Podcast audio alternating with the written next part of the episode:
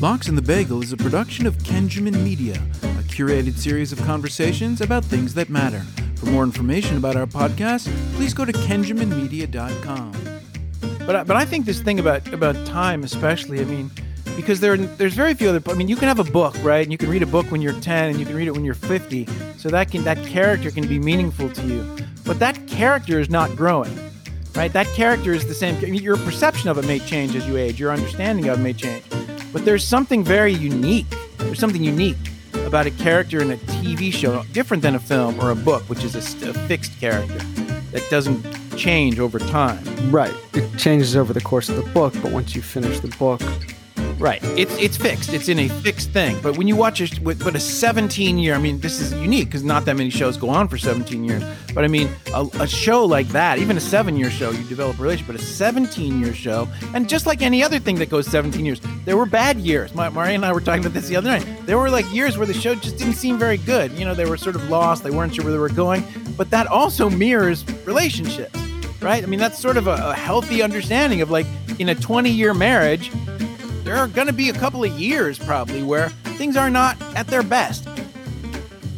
Well, I don't know that I miss it that much because, aha. Uh-huh. Well, yeah, because of the because of the like people uh-huh. because of the people that I spend time with. I mean, the people that I spend time with are perfectly capable of putting their phones down and just having conversation and and engagement. Mm-hmm. Um, but I I I feel like there's there's a I don't know. I, I do feel like there's more of a disconnect. I feel like more and more people are less and less comfortable connecting meaningfully in even small ways with other people because they have because they're they're communicating so much through text mm-hmm. that the um, right the um, I, I don't even want to say the art of of conversation. I mean, I think there is an art to conversation, but I think that just just the that muscle I, I just people don't know how to talk to each other anymore. Yeah, it's different. I mean, it definitely has changed the way we interact generally. I think I've said on hmm. this, I think I've said when we've been talking, I, I have to ask clients when they say I was talking to so and so, I have to ask right. them what you meant. Do you mean that you were texting or do you mean you were speaking to them? Yeah, I do that with my daughter all the time too, because she'll say I talked to somebody and she what she means is I texted them. I mean that that has become a generic talk has become a generic idea. And by the way, generationally, I mean I, I refer to this all the time, but there's that line from Kim's Convenience where there uh, the the friend of the main character says to her, they're talking about smartphones and and communicating, and she says like they're talking to her father, who's an older man. He's talking about calling her on the phone, and and the other and the girl's friend says, somebody called me the other day, and then she looked there and says, who does that? Mm-hmm. And the, the friend says, did you answer? It's like no, of course not. Who does that? like, who would call you? Right. Just text me. I, what do I? They're calling you. I mean, that's just an interesting difference. Like you and I, there are levels of communication that we were taught to value. One is human connection, human interaction, in-person conversation, and then letter writing, which I don't do at all. You probably you might still do because you your mother had incredible penmanship, and that gets handed down.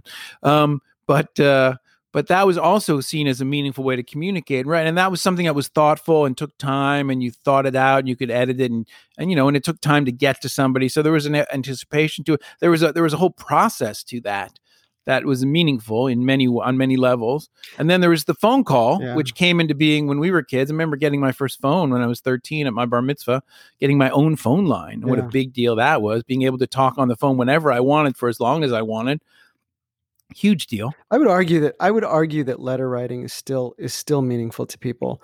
Nobody does it anymore. But I I, I if you've ever received a letter in the mail, I, I don't think there's mm-hmm. anybody who gets a letter and goes, "Big deal, I don't care." Yeah, I'm not sure that's true anymore. I think that's still maybe a holdover in your value system from a different era. I'm not sure that's true of your daughter's generation or my daughter's generation in the same way. I'm not sure. I, I, it'll be impossible to prove. Uh, based on my uh, uh just pure no, it's just purely uh, you know observational data. Mm-hmm. I, I've never seen someone get a letter and not be excited to get a piece of mail. Yeah, maybe that might be true. People, but people like I, it. They like getting letters. It's it's it's yeah. it's it's also unusual. Yeah, well, it's definitely become much more of a novelty in that way, right? So yeah. it is. It does stand out. Yeah. But um, But you know, it's also the ability to communicate in so many ways and so quickly without having to deal with people is is a is a and having some anonymity in some ways to it is made more communication happen you could argue less meaningful but more yeah i listen i, I use text messages all the time Me i think too. i think text messaging is extremely convenient because maybe i don't have a shit ton to say to you maybe i just want to say see you at three i'm confirming i'll be there and i don't need to make a phone call for that Right. And, and on some level though on a human in, in relationship level though, it's also easier to you can you can text message someone say, "Hey, I was just thinking of you," which sounds nice, but it's also a way to not have a deeper conversation, you know? So like uh, and again, maybe it's meaningful, maybe it's not. I don't know, but I'm just saying like eh, the way we communicate has changed so dramatically and what has been lost and what has been gained. I think can, we can still debate this forever and I'm not sure there's an there's an answer to any of it. I don't it. think there I don't think there is an answer. I think that there are um as with most things. I, I mean there are things there are things we've gained and there are things that we have lost. And there's some of us who sort of have, have held on to right stuff that maybe we don't even need to hold on to anymore. You know, I don't know, but I I do feel like like the ability to communicate effectively it feels on on the wane. It feels on mm. the wane. Hmm. I, there, well, there's so much that is lost in text mm-hmm. messaging, mm-hmm. and well, and text true. messaging, nuance, yeah, nuance, tone, tone, humor. Yep, it it is so, it is all so tenuous, and I, yeah. I really feel like that's that is lost. Well, and, and the other reality is though, until the uh, electromagnetic pulse bombs come, like you can't put the genie back in the bottle. So we are where we are, and so you adapt and we learn to to use these things in ways that make us feel good and meaningful, and try to minimize the ways that don't. Although that's challenging as well. I mean, for people who are isolated, commu- the, the, ability to communicate in these ways and not having to have those experiences that you find and you and I both find so meaningful as personal human interactions allows people to communicate who never were able to before. So that might be helpful. Right. And I think that some yeah, and I think that I think that in the end what it comes down to is is your value system.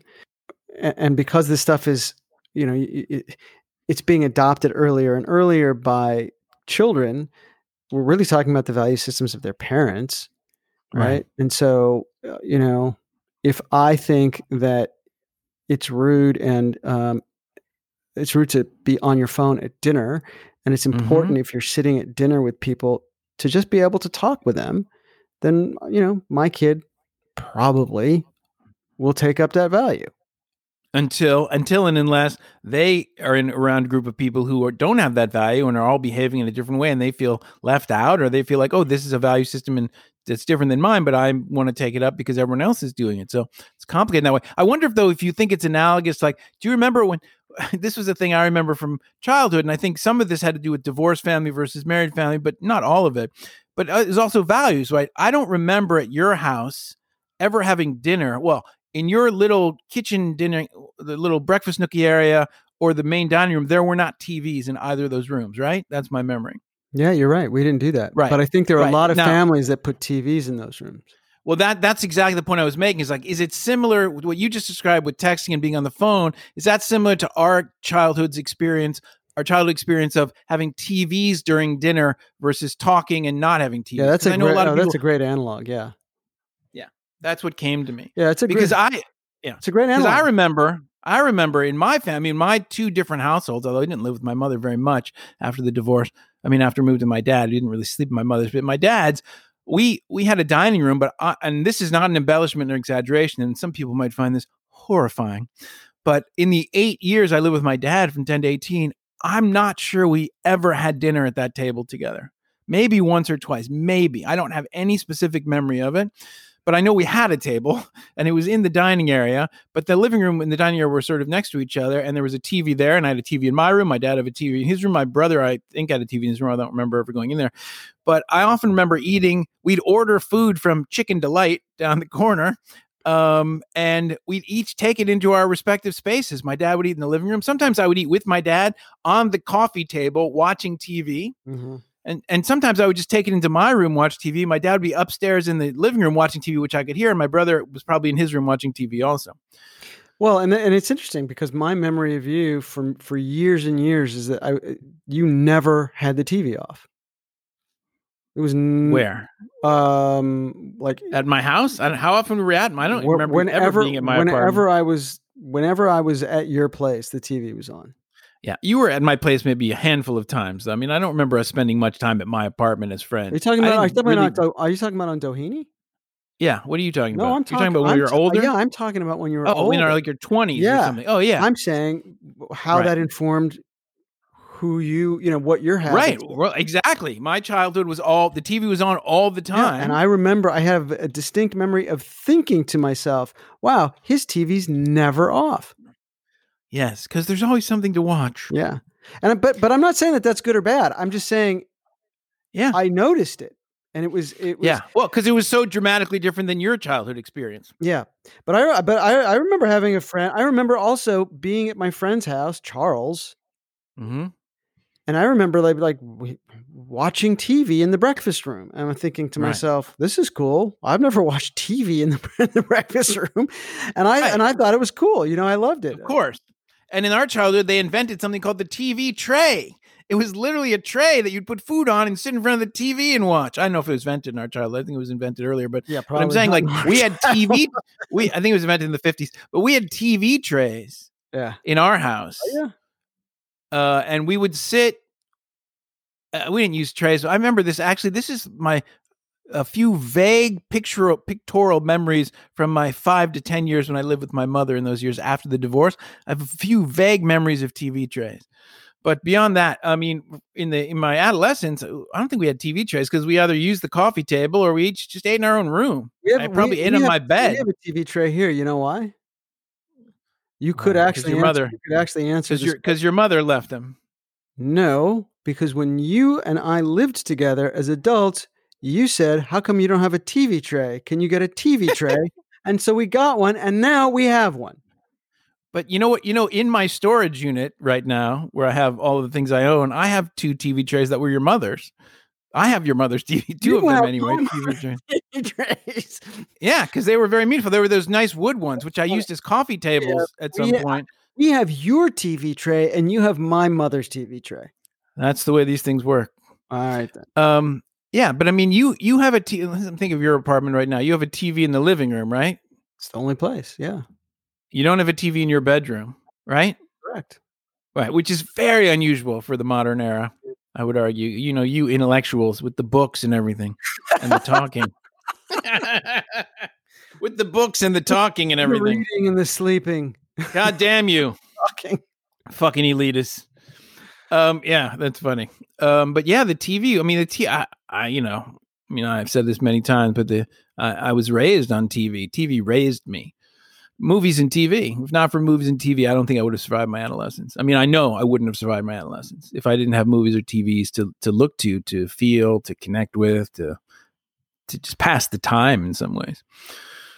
But uh, yeah, that was a huge thing. But it's interesting how that technology. I mean, you know, you think about i think about as a therapist right? The like clients that i'd had in the past who were isolated and felt alone and didn't have friends and felt like nobody saw them.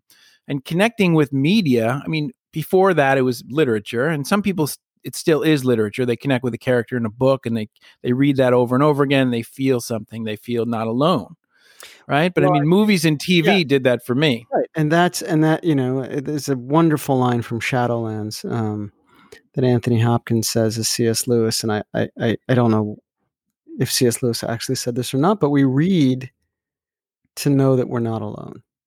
Yeah. And, I, and I think, and I, and I want to make sure, like, I don't, I don't have a judgment about TV. I don't even have a judgment. I don't have a judgment about video games. I don't have a judgment about TV. It's, it's entertainment.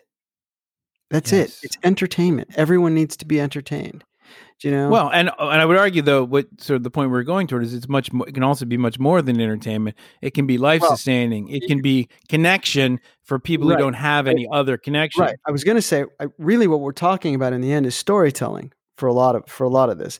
Not like if, if you're just on your phone playing solitaire but when it comes to watching television or or reading or watching movies, you know, it's it's about being drawn into a story and not feeling uh, and and and not feel you know often it's it's it's either a disconfirmation of our uniqueness right. right in a, in a good way or it is um, making us feel something about people that we don't we haven't felt anything for before or we don't know anything about. Right. Or or or and this is harder for you to understand maybe but maybe not but it, it's giving us an opportunity to feel in feel in relationship to someone else even if it's made up but it's a it, it's an emotion it, it's evocative it, it brings us to a place of emotion that we may not have in our actual lives and every human needs that experience of connecting with others in an emotional way. I mean, it's it's such so founda- foundationally human, and people who are lonely or isolate themselves or depressed mm-hmm. have that experience of not feeling emotion, any meaningful, uh, positive, joyful, even sad emotion, but that's not about self worth or or negative self worth or depression. And the ability to be able to put on Netflix on your computer or on your phone, even no matter where you are at any moment, allows us to have those connections and to feel something that might otherwise just spiral into something very negative and despairing. Yep. And I, um, I'm, th- you know, Shonda Rhimes, I think, and I've never seen a Shonda Rhimes show episode of any of anything, but Shonda Rhimes, you know, deserves some kind of an award. So many of my clients, and you will understand this because I think you've, yeah. you've watched Grey's Anatomy, or, I or, do. My daughter and I both. But um, so many of my clients, it, it, it, it's uncanny, really. Like that's what they do. They watch Grey's Anatomy and it, to make to, to make them feel better, to make them feel not alone, and to make them feel yeah. connected to, to, to people that they have come to uh, know and um, have some kind of relationship with. Right. They've built a relate. I mean, and, and by the way, a show that's been on for 17 years that's the span of people's lives half their lives their adult lives you know that's a kind of relationship that again people who struggle with relationships in in real life who don't have those kinds of long-term meaningful relationships you can watch a character like meredith grey the ellen pompeo the main character who's been doing this for 17 years and you can watch her grow and watch her husband die and watch her wait, kids wait, be wait, born and watch her, her husband dies? Yes derek shepherd although he you know spoiler alert he's shown up after a multi-year absence from the show after leaving the show like six seven years Did ago he not uh, actually uh, die no he's dead he's showing up in her dreams now it's a huge thing for the show it's been a huge my daughter and i had like an hour long conversation about this the other night by the way it's a huge deal but it, but i mean the point is it's it's so interesting because because you're talking about a 17 year relationship with somebody watching her go from a, a young medical student to a married woman, to an accomplished surgeon, to a mother, to losing people. I mean, widow. your sister died. Forget widow. She's widowed. Right, widow. I'm just saying, like, there, all the human experience is embodied in this character. Mm-hmm. And Shonda Rhimes' show, I mean, what she did so amazingly is she created something that resonated with millions of people and developed it you know, and you can say, well, these are trite stories, but she's introduced so many social issues in that show. I mean, so people see themselves reflected. It's an incredibly diverse cast of characters with successful people from all ethnicities and, and, genders and races. And, and I mean, it's, it's very diverse, it's very broad, and it's very human. And so people can can see their own lives reflected. They can see their hopes reflected. They can see tragedy reflected. I'm saying like sometimes we diminish. I mean, especially when we were younger, we used to talk about oh TV, TV. You know, I mean, you know, in the show business world, TV was not as big a deal. It was less meaningful. It was less you know um, important in many ways. But tv has become sort of the place where everyone is now. And because of streaming and because of all the there's so many options and, and so much content mm-hmm. there's there's a lot of human connection that's that exists in those relationships. Yeah and you know when i think that there are people who who write for television or work in television and they don't necessarily think that, that what they're doing is particularly life altering in any way. Yeah, um, maybe. And and I can tell you that that's not true. Yeah, no, it's really not.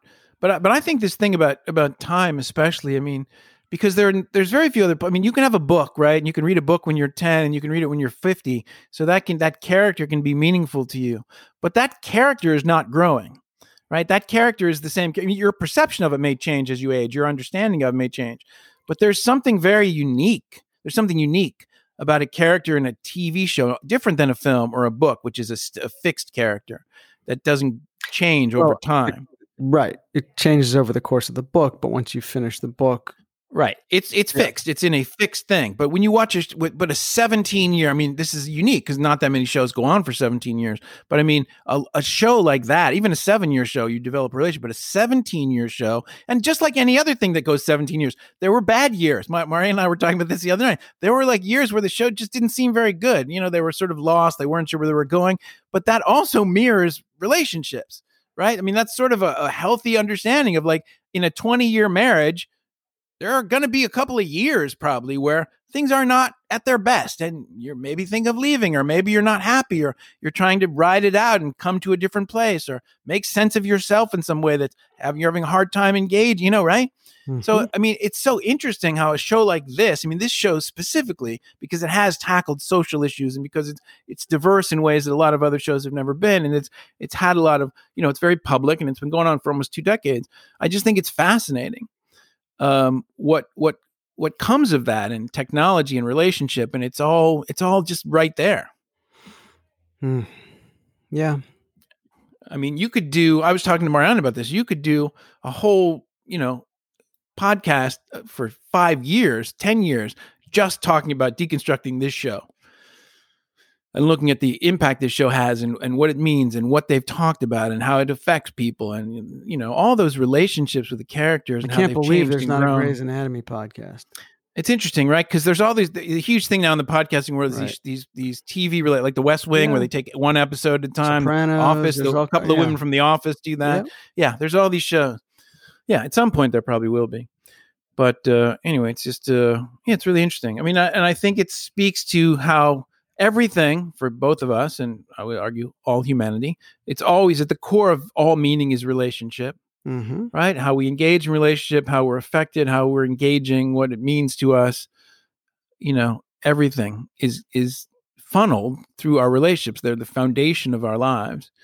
Uh, and technology and our relationship with technology, with smartphones, with texting, with the way we communicate, with how we can communicate differently now than we could when we were kids, with multiple communications. We can have multiple people in different cities and still see each other. I mean, Thanksgiving this year, although I don't, uh, you know, I didn't do this, a lot of people had Thanksgiving over multiple cities on a screen where they would they ate together and watched each other over screens, right? Because of the pandemic, that never would have been possible before. So, right. Also, a million people flew the day before Thanksgiving. Yeah, that's a whole other kettle of fish, my friend, as we used to say.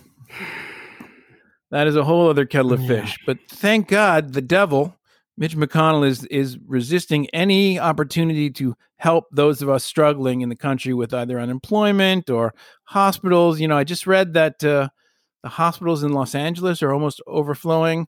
I just read a thing about Rhode Island, Providence, that the hospitals are full. They're having now mobile hospitals. You know, I mean, this is a huge nationwide problem. But let's let the devil not give help anybody out because the country's fine for rich, white, older Republicans. All good Fucking the devil. yeah, anything else you have to add? you have no. any words of wisdom, Shakespeare? I don't. I, but I was just thinking about um, when you say like, sure, that you know there were some years when it wasn't good. You know, people who are lonely don't care if the show's good anymore. They just want there's the the characters are still there. I, I mean, I'm generalizing. I'm sure there's some lo- well, I'm sure there's some some person who has a deep relationship with loneliness or depression who also is upset that the show is not as good. But well, you know, but I, but I was gonna what I was gonna add to that is you can watch a show for the two years that it's in a dip, and you can yell at the screen just like at a sporting event. You can yell like, "This is ridiculous! Come on, Shonda, get back in the game." You know, I mean, you can say things like that, but yeah. you can still be in the relationship. Yeah, right. Like you can have a bad couple of years with your best friend, with your mother, with your well, and wife, you're ta- your... and, and, this goes to this idea of relationship because you're in relationship to the characters, and we could have a discussion about like, well, you know, it, it's not really a relationship if the characters, you know, aren't. Yeah, I think know, that's bullshit. I think it's also you. irrelevant. Yeah. But you know, I think that's but you, you know, but you have a relationship with the the characters, but you also have a relationship with the show in general, which is what you're saying, you know, and with the people who make the show. Right. I mean, it's it's it's those relationships are real. I don't think they should be diminished in any way. I mean, you can say, well, that's not the same thing as well, of course it's not the same thing as having a wife or a brother, but it's but it doesn't mean it's any less meaningful. This is the point. Right. Like we're not placing a hierarchy and a value system on which relationships matter. We're talking about being in relationship, which is the thing that matters. And I remember Michael White, the father of narrative therapy, used to talk about this a lot when I, I saw him speak a few times in San Francisco and somewhere else. And he used to talk about this a lot, and he would develop these these ideas these he would help people develop an understanding that people who would say like nobody loves me i don't i don't have any relationships that are meaningful. And then he would peek peek pick up a piece of a thread of somebody's relationship to winnie the pooh or jane austen or some character in something and he would develop he would question them about that experience. And after 30 40 minutes of this conversation you would see that is a meaningful relationship to this person. They didn't understand it as such because there's no support in their world for that idea that a relationship doesn't necessarily just have to be with your wife or your brother, or your son or your father, your mother. But like that connection, that helping somebody make that connection to that relationship and to that meaning was incredibly helpful in these conversations. It was powerful to watch. And I had never I'd never seen anybody do that before and i it changed the way i thought about these things dramatically. I had never i never really thought of it this way either till i saw it. I saw what he was able to do with people to help them connect with that as as important. Mm-hmm. so someone would walk into a session saying i don't have any meaningful relationships and they would leave literally one hour later saying like no this like uh you know jane austen or let's just use jane austen as a, an idea just the character the, the name. It's like jane and i are, are cl- friends she makes me feel alive. She makes me feel seen. That's not to be diminished. That's not to be ridiculed. That's powerful. Mm-hmm. Does that, that make sense to you, obviously, right? Uh yes, it does. It makes perfect sense. Yeah. But again, it's not something we're taught is supposed to be meaningful. And we're also often ridiculed for things like that and diminished culturally for, for talking about things in that way. Yeah. And, and I think a show like Grey's Anatomy, which some people say, oh, it's a fluffy TV show, you know, whatever. Yeah, well, but it's also I'll, many yeah. other things. I'll give you a perfect example of that. Um, so one of the things that I do with clients sometimes is uh, we work on internal resources, um, and we use like gu- guided imagery and and things like. And one of the things we'll do is this is specifically a, uh, and often around uh, EMDR therapy, which is a kind of trauma mm-hmm. therapy. Um, and we'll say, you know, I'll, I'll ask, um, you know, I want you to imagine a um, like a, a, nurturing figure or a, a, wisdom figure or a protector figure, and it doesn't have to be a, a real person.